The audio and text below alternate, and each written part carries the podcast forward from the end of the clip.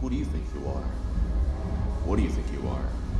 And not what is projected onto you, but what do you think you are? You are hearing from Pierce Cruz. Today, Cruz and I will talk about his pieces that he debuted last November at the Stony Island Arts Bank on 67th and Stony Island Avenue. This event was a tribute to the 50th anniversary of the founding of the Illinois chapter of the Black Panther Party. Today's episode, which is titled I Wanted to Be a Revolutionary, is going to explore the theme of modern black activism, and Cruz will be our special guest. So, as we walk through his exhibit that was a part of this exhibit as a whole, I'm going to look into that theme of wanting to be a revolutionary and why some people never cross the threshold of becoming a revolutionary. You are now tuned into Rebel Radio.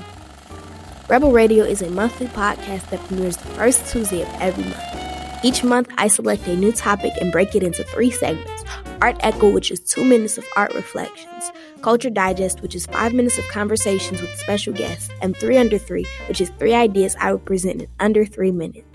Thank you for joining this Rebel with the Cause as I unpack culture and difference in just 10 minutes. That, my friends, is the sound of a paintbrush, which means it's time for Art Echo.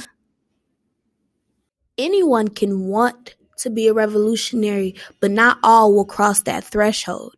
Later, when you hear from Pierce when we did our interview, I'm going to explore this theme of why some people don't cross the threshold.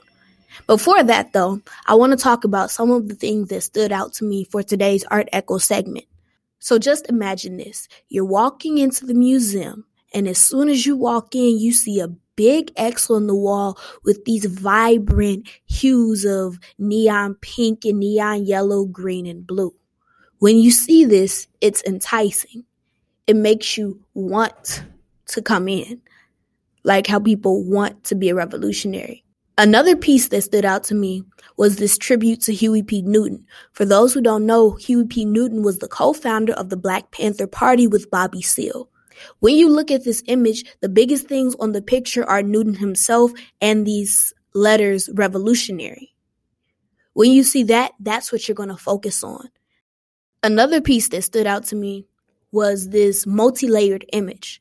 When you first see it, you think that you're just seeing animals running around like a circle or a map.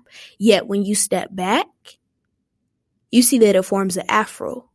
When I saw that, I was like, whoa, it's levels to this. That's a whole lot of art. In order to allow all of it to digest, let's take a passing period into the next segment.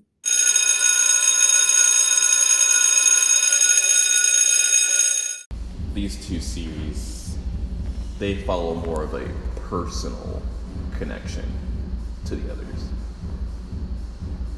Contrasting with what I've seen in the social, what I've seen on TV, what I've seen on the internet. What do I see in a mirror, basically? Right now, uh, Cruz is explaining his exhibit. Initially, he just wanted to talk about social issues because he wanted to uplift the minorities on his campus. Yet, after going to a focus group, someone asked, Why don't you focus on you? So that's what he decided to do.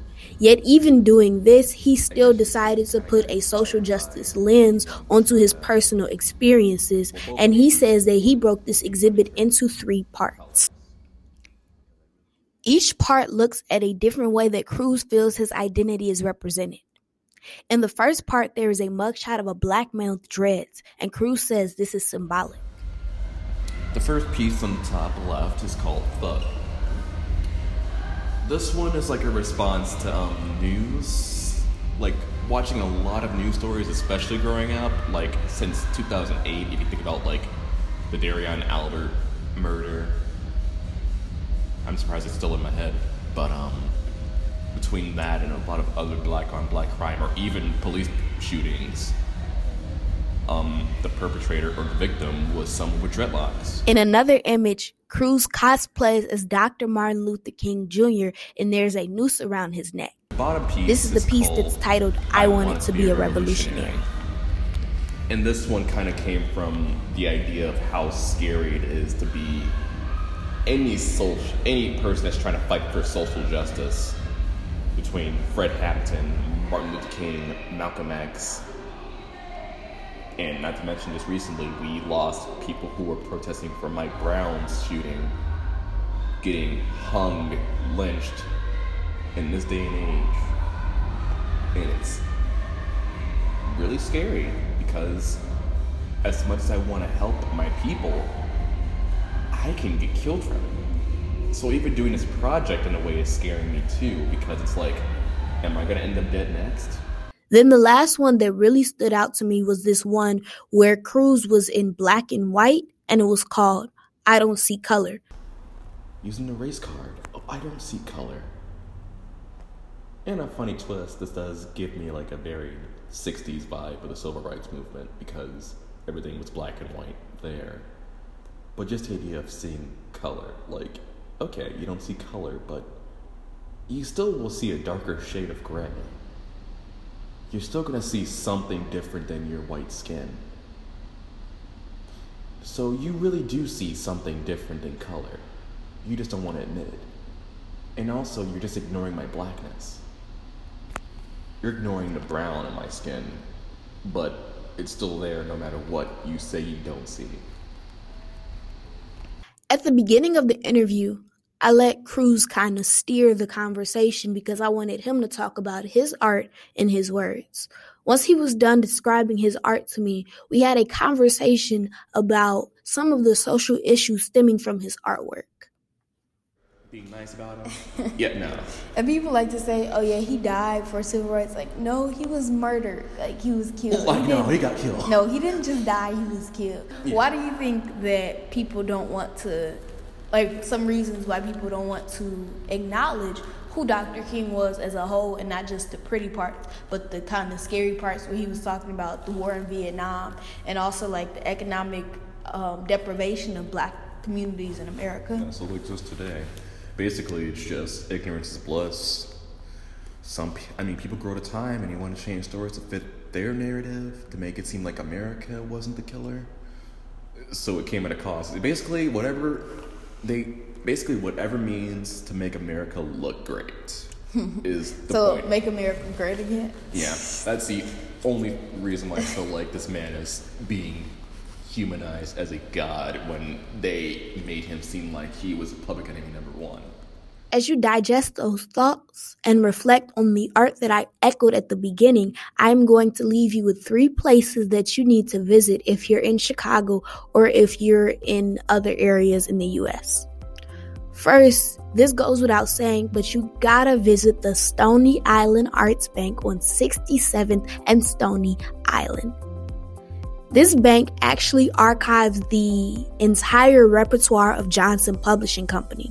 Johnson Publishing Company was a black publishing house that circulated magazines like Ebony and Jet, which, when I was talking to somebody who grew up in the 80s, he said that these were staples for the black community, and I really like that quote. So these staples were coming from Johnson Publishing Company. And when you go to the Stony Island Arts Bank, you just see this huge library with all these books. And just like that X that was at the beginning of the museum, it draws you in. It makes you want to learn more. Another place that you must, must, must visit if you're in the Chicago area is the former residence of Ida B. Wells Barnett that is located on 34th and King Drive. Ida B. Wells Barnett was one of the founders of the National Association for the Advancement of Colored People, or the NAACP. She was an investigative journalist and she led an anti lynching crusade, so she has a rich legacy that you can revel in if you visit her residence. Finally, if you got the bread, you can go to Washington, D.C. and visit the Smithsonian because just like with this exhibit, you'll never want to leave and it's not something that you can do in one take. That's all the time we have.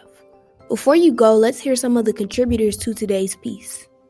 First, I want to thank my friend Pierce Cruz for allowing me to share his story and contributing to today's episode. Pierce, I wish you all the best of luck and I hope that you won't forget me once you secure the bag. If you all find yourself stopping by Stony Island Arts Bank, make sure to check out Projections, where Pierce's six pieces are. Finally, I want to thank you all. Without your continued support, this rebel with a cause would not be able to take her journey of deconstructing difference. Thanks for listening.